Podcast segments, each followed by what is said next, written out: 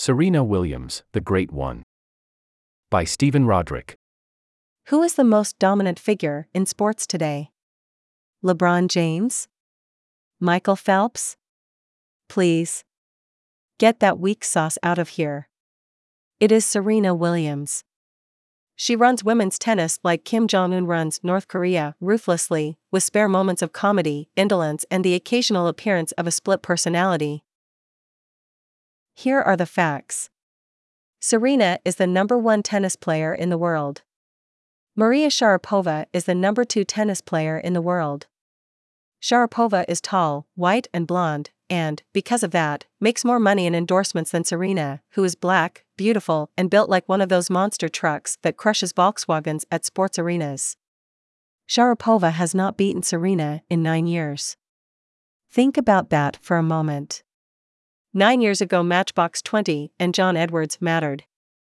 The chasm between Serena and the rest of women's tennis is as vast and broad as the space between Ryan Lochte's ears. Get back to me when LeBron beats Kevin Durant's Oklahoma City Thunder every time for nine years. Serena's dominance has been fueled by not giving a shit what you or anyone else thinks about her methods.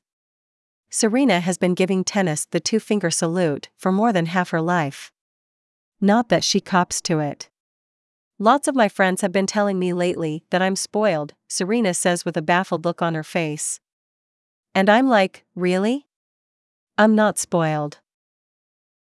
I almost spit coke through my nose. Serena does what she wants, when she wants. If she'd pulled a Jamesy and I'm taking my talents to South Beach event, she would have put it on pay per view and hawked her home shopping network all under a hundred bucks fashion line during the commercial breaks. And she would not have given a flying fuck what you thought. This is a woman who one minute is reading inspirational notes during changeovers and then, in the 2009 US Open semifinals, threatening to personally make a line judge eat a tennis ball.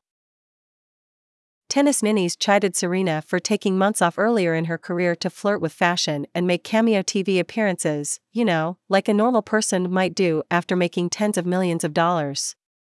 Chris Evert, an icon of the game, questioned Serena's dedication just 18 months ago. Evert couldn't have been more wrong. The player Serena entered the game with are long retired, burned out, and discarded. Meanwhile, Serena came back last year from foot problems and blood clots that could have killed her. Instead, she's gone 74 3 since losing at the 2012 French Open and won three Grand Slams and an Olympic gold medal. After each one, tennis gurus whispered that was Serena's last hurrah. Not quite. This year, she has won the past four tournaments she's entered and is on a 31 match winning streak, the longest of her career. If she doesn't pocket her sixth Wimbledon and her fifth US Open titles this summer, check the ground because the world may have spun off its axis. She's never been more dominant than now, at the age of 31, which is about 179 in tennis years. Evert now says Serena is the best of all time. Hell, even dating Brett Ratner couldn't stop her. Neither could older sister Venus, merely the second best tennis player of the past 20 years. What's her secret? Serena only compromises with herself. I've thought it would be cool to have a baby young, says Serena. You know, be my road dog, like my dogs, they travel the world, but there's always something you have to give up for success. Everything comes at a cost. Just what are you willing to pay for it? Good question. Serena and Venus Williams share a house in a gated community in Palm Beach Gardens, Florida, where the rest of the residents have been enjoying the early bird specials for years. They like it that way, it keeps out the riffraff. On a misty March morning, Serena answers the door in sweats and a t shirt, her long hair flowing in about seven directions. Come on in, she says, rubbing the sleep out of her eyes. I've got to practice, Ugh. Then her face brightens. But then we'll go get my nails done. I'm getting them done in colors that change with my mood. Now, that I'm looking forward to. She turns around and sarcastically sings a few bars of Oh, what a beautiful morning. In a not bad voice. The sisters have lived here for a decade, but the house still has a transient, hedge funder's second home feel. Amazon boxes and dozens of shoes sit stacked in the foyer next to a giant painting of Venus. She's not around. There's a sparkly chandelier and a massive antique mirror leaning against the wall. But the action takes place in the kitchen, where a cook hands Serena a green potion. She drinks it reluctantly. I had chicken and waffles the other day, so I've got to make up for it, she says. AIEE. An assistant brings in some new Green Day t shirts, they're her favorite band. Serena reanimates and does a bunny hop around the dining room. These are cool, so cool. Patrick Mouratoglou, her newish French coach and possibly her boyfriend, emerges from a back room. He's handsome in that dark haired Frenchman kind of way. He says nothing but carries a bag full of rackets. Serena sighs. I guess it's time to do it. We head over to some nearby courts in my rental car, there's a white rolls in the driveway. That's Casper, says Serena. I like to name my cars.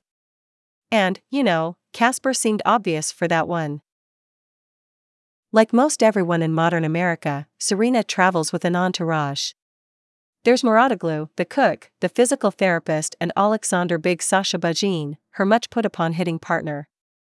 The caravan heads to a court about a half mile from the house and begins loading out the gear.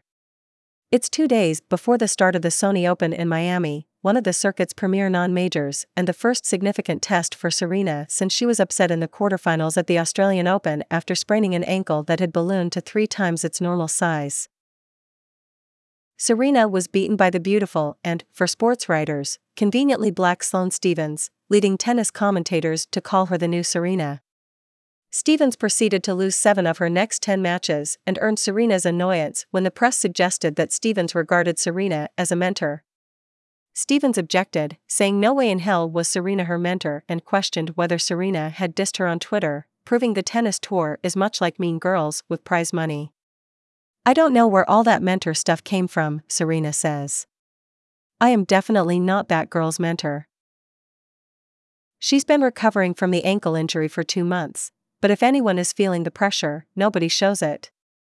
Jackie, Serena's beloved old white dog, curls up in her tennis bag and goes to sleep.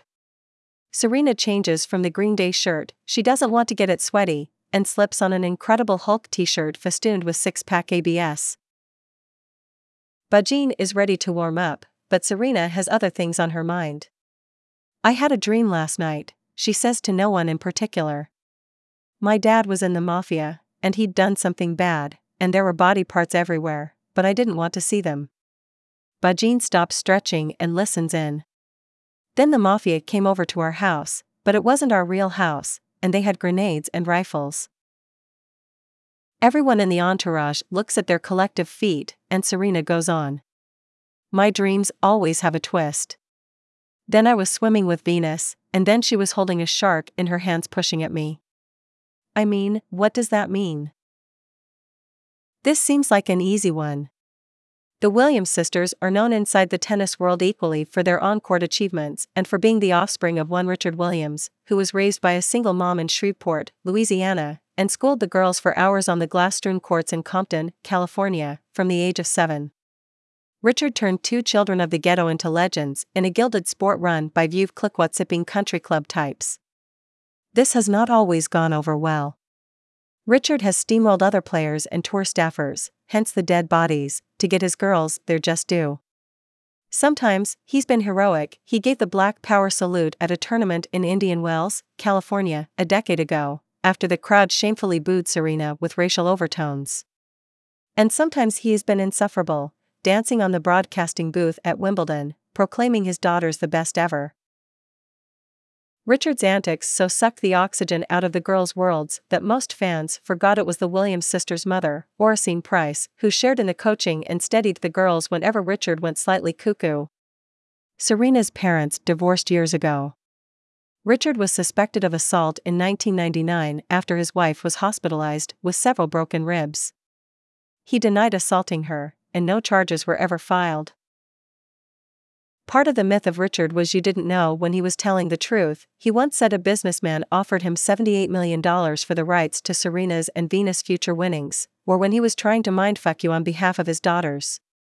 But you can watch grainy footage of Richard, Venus, and Serena piling out of a VW bus with a seat taken out to hold more baskets of tennis balls.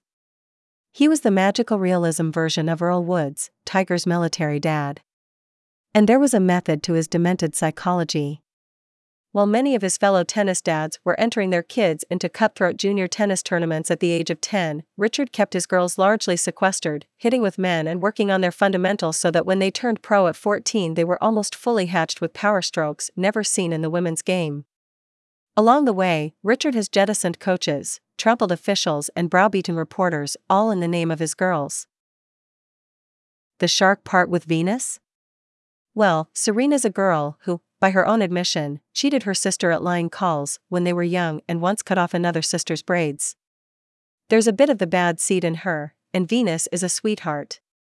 Venus would never toss a shark at her, but Serena might feel like she deserves it. Just as Serena finishes dream therapy, Richard arrives on the court. Despite having recently fathered a son, Richard, 71, walks with a stoop and has the permanently bewildered smile of an elderly man. He spends the first 20 minutes of Serena's practice watching the lawnmowers outside the court cut their swaths. He wanders over and says hello with a question Do you play tennis? No. Richard looks sorrowfully at me and pats me on the shoulder. He spends the next half hour shagging balls for his daughter. Every once in a while, I track a ball down, and he shouts, Thank you very much, sir. Kind of you. Today, Mouratoglou is trying to get Serena to plant her feet a centimeter closer together. Serena isn't buying it. It just doesn't feel right. Mouratoglou gently pushes Serena while she's in her stance. She almost topples over. See? Serena gives him a secret smile. I'm not saying you're not right, I'm saying it doesn't feel right. Eventually, Serena moves on to her serve. Power is the dominant part of the game, which is sort of like saying speeches are the dominant part of Obama's game. She simply hits the ball harder than any woman who has ever played the game. Most women on the tour serve in the 95 miles per hour zone. Serena's serve breaks well into triple digits. Her power just obliterates opponents. In May, at Roland Garros, Serena played Caroline Garcia, a waifish French player, in the second round. Most of their points went like this Serena crushing a 100 miles per hour serve, Garcia weakly returning, Serena slamming a ground stroke, Garcia popping it up, and Serena then driving the ball down her gullet. Once, Serena thundered toward the net, and Garcia, understandably, looked terrified. When Serena changed up and dinked a return barely over the net, it didn't seem quite fair. Garcia's thin shoulders sagged. If this were MMA, she would have just tapped out. Serena's power is key because she isn't the most nimble player. I'm a total klutz, she says. I fall over for no reason. I have a scar on my face because I fell off a bike. Her klutziness is a bit of an old cliche. Under Mouratoglou's tutelage, Serena's footwork has vastly improved, and she's getting to balls she could never have reached a decade ago. Still, she ends most points before her opponent can trip her up. Serena starts serving, and the balls sound like they are exploding as they whiz over the net and then bounce off the lines. She tugs at her ankle occasionally, checking on it like a mother making sure her baby hasn't kicked off her blankets. Richard watches and smiles. Good, that's good. Now it's time for Bajin, a funny Serb, to bang some serves at Serena. But she wants to make it interesting. If you can't get an ace in five tries, then you have to kiss Jackie, with tongue. No way, Bajin protests. You know what that dog licks? Other dogs' butts. Serena grins. Bajin and Serena have a classic Serena relationship. Bajin joked two years ago that he was going to go work with a more easygoing contender, and Serena gave him the silent treatment. But when she washed out in the first round of last year's French Open, it was Bajin's shoulder, she cried on. They are like an old married couple who no longer argue about who wears the shorts in the family. Bajin chokes on the first four serves, they're not even close. Serena cackles. Get ready to make out. Bajin takes a breath and hits a borderline ace. Serena momentarily howls in protest, but gives in. Okay, but I still want you to kiss Jackie. Bajin shakes his head and gets the hell off the court. Serena piles into my car for the half mile drive to the gym. I ask her if she hates training, and she shoots me a what do you think? Look. When I stop playing, it's not going to be because I'm sick of playing, she says. It's going to be because I'm sick of practicing. The phone rings. It's Venus. If they weren't actually sisters, the two could make a perfect CBS sitcom, Two Rich Girls. Venus is slim and elegant, Serena wears a don't sass me look. Venus plays with grace and little emotion, Serena is all grunts and glares. While Venus dated a golfer named Hank, Serena was with Ratner, a middle aged Hollywood enfant terrible. Serena drives a Rolls Royce, and Venus shyly replied to a question about her cars with, uh, I get rides. But whatever their differences, they share a sisterly alliance of Venus and Serena versus the universe. It was Venus who made Serena go to the hospital in 2011 when her leg swelled up because of a pulmonary embolism. Now it is Serena who consoles Venus through Sjogren's syndrome, an autoimmune disease that threatens the elder Williams' career. They talk at this time every day. After chattering about their dad, they move on to gossip. As usual, Serena does most of the talking. There are people who live, breathe, and dress tennis. I mean, seriously, give it a rest. Serena exits the car and the conversation moves on to a top 5 player who is now in love. She begins every interview with, I'm so happy. I'm so lucky, it's so boring, says Serena in a loud voice. She's still not going to be invited to the cool parties. And, hey, if she wants to be with the guy with a black heart, go for it. An educated guess is she's talking about Sharapova, who is now dating Grigor Dimitrov, one of Serena's rumored exes. This is sort of how Serena rolls. There's Serena, and then the rest of the tennis world. She likes to say good match, girl, and condescendingly pat her vanquished rival on the shoulder after a match. Virginie Razzano, who upset Serena at the French Open last year, said that she has encountered Serena twice since and got the Serena death glare both times. I'm there to do a job, not to make friends, says Serena, before hastily adding, but I'm not there to make enemies. Serena clicks off the phone and drags herself into the gym. Did you ever want to have one thing in common with a world champion? Now you can. Nobody dreads the gym like Serena. She plugs in her iPod and lets a trainer manipulate her legs without making eye contact. She lifts light weights with her left hand while texting with her right. The most painful part comes when she has to run intervals on a treadmill. Her trainer tries to talk her through them, forcing her to remove her earbuds, an impossibly annoying imposition to Serena. Are we done? asks Serena. Two more, says the trainer. One more. Okay. Serena climbs off sweaty and relieved, a kid whose calculus class ends early for a fire drill. We head back to the house. Okay, shower and then nails. Her whole demeanor changes, the face lightens up. Finally, something I've been looking forward to. Serena Williams toggles between global sports icon, international financial concern, and misunderstood little girl in less time than most of her rallies with Sharapova. I drive her to the manicurist, and she asks me whom else I've written about. I mention a comedian or two. She sighs. Can you believe I've never been asked to host Saturday Night Live? She says. And I'm funny. Ask my friends. We get off I 95, and I stupidly turn into oncoming traffic, nearly killing a tennis legend. Serena doesn't shout, Watch out. Instead, I hear attention, attention. I apologize, and Serena lets out an embarrassed giggle. I've been spending too much time in Paris. I can't believe I just said that.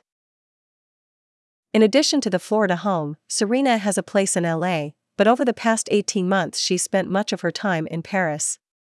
She won't cop to a relationship with her coach, but the paparazzi have caught them arm in arm. I lost in the first round in the French Open last year, and I just decided to stay. I asked her if it was because of the defeat. She laughed a little sadly. No, I had a bad breakup, and I just didn't want to be in the same country as the guy. We turn onto a street lined with strip malls. Serena bangs her hand on the dashboard. Look, that place has a happy hour. I've never been to one. Serena was raised a Jehovah's Witness, but I tell her that she's not really missing anything. She isn't convinced. Maybe, but I'd like to go. Just one happy hour. We pull into the parking lot with the nail salon, but Serena hasn't eaten lunch yet, so we pop into a Panera. Serena looks at the displays and then turns to me. Can I ask you a real question? She points to some pastries. See that cinnamon roll? Why do you think that calls to me? Because cinnamon rolls are delicious? I tell her that to cut down on my french fries intake from room service, I throw them in my toilet. She jumps with glee. Me too. Well, I just have them empty the minibar before I get there. Sure, Serena has been accused of being, uh, slightly self centered, but she's done heaps of good as a role model for the non Sharapovas of the world. I had to get comfortable with knowing that one of my weaknesses was my weight, says Serena, eating a sandwich with no cinnamon bun chaser. Especially growing up with Venus, who's so tall and slim and model like, and me, I'm thick and hips and everything. A teenager comes over for a picture with her, and Serena poses and then continues. I used to feel like I wanted to be her. I wanted to be thin, but it wasn't me, so I had to learn that I'm going to have larger boobs. I'm going to be bigger, and just enjoy that. So I think it's good for a lot of other girls who are curvy or more bodacious to be confident in themselves. We walk over to the salon and Serena slips off her sandals, displaying toes marked and torn from a quarter century of tennis. She's assigned a Korean manicurist who recognizes Serena and then gets nervous. There's some miscommunication about what shade to use, and the manager comes over. Do you want to work with someone with better English? Serena shakes her head. Absolutely not. We're fine. I wait until Serena is in a trance like state before asking her about her anger issues. In the recent documentary Venus and Serena, Serena listed her different personas Summer, the one who writes thank you notes, Psycho Serena, the tennis player, and Taquanda, whom Serena describes simply as not a Christian. It was Taquanda, according to Serena's mom, who threw the tantrum at the US Open in 2009. Taquanda got loose, Oracene says. Serena happily cops to the multiple personalities. After she struggled in an early match at the Sony Open, a reporter asked her what she was saying to herself on the court. Serena just laughed. When I'm down, I talk to myself a lot. I look crazy because I'm constantly having an argument with myself. We're going back and forth, and then I tell her she sucks, and she tells me to shut up. Then we get along. There's been an uneasy truce between the many faces of Serena for two years. Serena followed her 2009 US Open outburst with another one in 2011 when she accused a chair judge of being the one who screwed me last time. She wasn't. Serena knows she doesn't play best out of control angry and talks frankly about what it has cost her. When we met, she had won the French Open only once, and she blamed near misses on her psyche. I've choked a lot there, she says. I should have won a few years ago. Just not playing well when the pressure is on. I just get too far ahead of myself, and I crumble. But Serena's renaissance during the past two years correlates roughly with the taming of Taquanda, her blood clot scare, and working with Mouratoglou. The funny thing, at first with him, I was struggling, all my matches going to three sets, says Serena, admiring a hot pink shade of nail. And he came to me and said, Bring that angry Serena out. I want you relaxed, but I want you to be good angry. A little bit of me does need a little anger. We watch the news for a while, and the infamous Steubenville rape case flashes on the TV. Two high school football players raped a drunk 16 year old, while other students watched and texted details of the crime. Serena just shakes her head. Do you think it was fair, what they got? They did something stupid, but I don't know. I'm not blaming the girl, but if you're a 16 year old and you're drunk like that, your parents should teach you don't take drinks from other people, She's 16, why was she that drunk where she doesn't remember? It could have been much worse. She's lucky. Obviously, I don't know, maybe she wasn't a virgin, but she shouldn't have put herself in that position, unless they slipped her something, then that's different. Serena's Hannity like take on the case isn't her only rightward lean. She is baffled by the tax rate in France. 75% doesn't seem legal. Nobody does anything because the government pays you to be broke. So why work? Agree or disagree, Serena's no safety net political philosophy is rooted in her Compton childhood, one where there wasn't a lot of money and where gun violence claimed her older sister Yetunde in 2003. Today, Serena motherhens every expenditure. I'm an athlete and I'm black, and a lot of black athletes go broke. I do not want to become a statistic, so maybe I overcompensate. But I'm paranoid. Oprah told me a long time ago you sign every check. Never let anyone sign any checks. All the talk of finances and self reliance is a bit of a stand in for the ghost in the room. How long can Serena Williams keep playing at this level? And is there an exit strategy? She recently had an internal dialogue with herself, and it didn't go well. She props up her foot so the beautician can get a better handle on her cuticles. I had a panic attack, she says with a shiver. I was like, I have no idea what I'm going to do next. Then there's the whole kids thing. She's only 31, but she can hear the clock ticking. I've seriously thought of freezing my eggs, no joke. I've thought about it, but with all the drug testing, if you do that, then you can test positive or something. Maybe I'll check into it again. That all seems far away, at least for a moment. She wants to play through the 2016 Olympics, so she's got at least three years to come up with a master plan or maybe even a new persona. Over the next two months, she sweeps through the Sony Open, from their cruising to victories on clay in Rome and Madrid. And then it was on to the French Open, her old nemesis.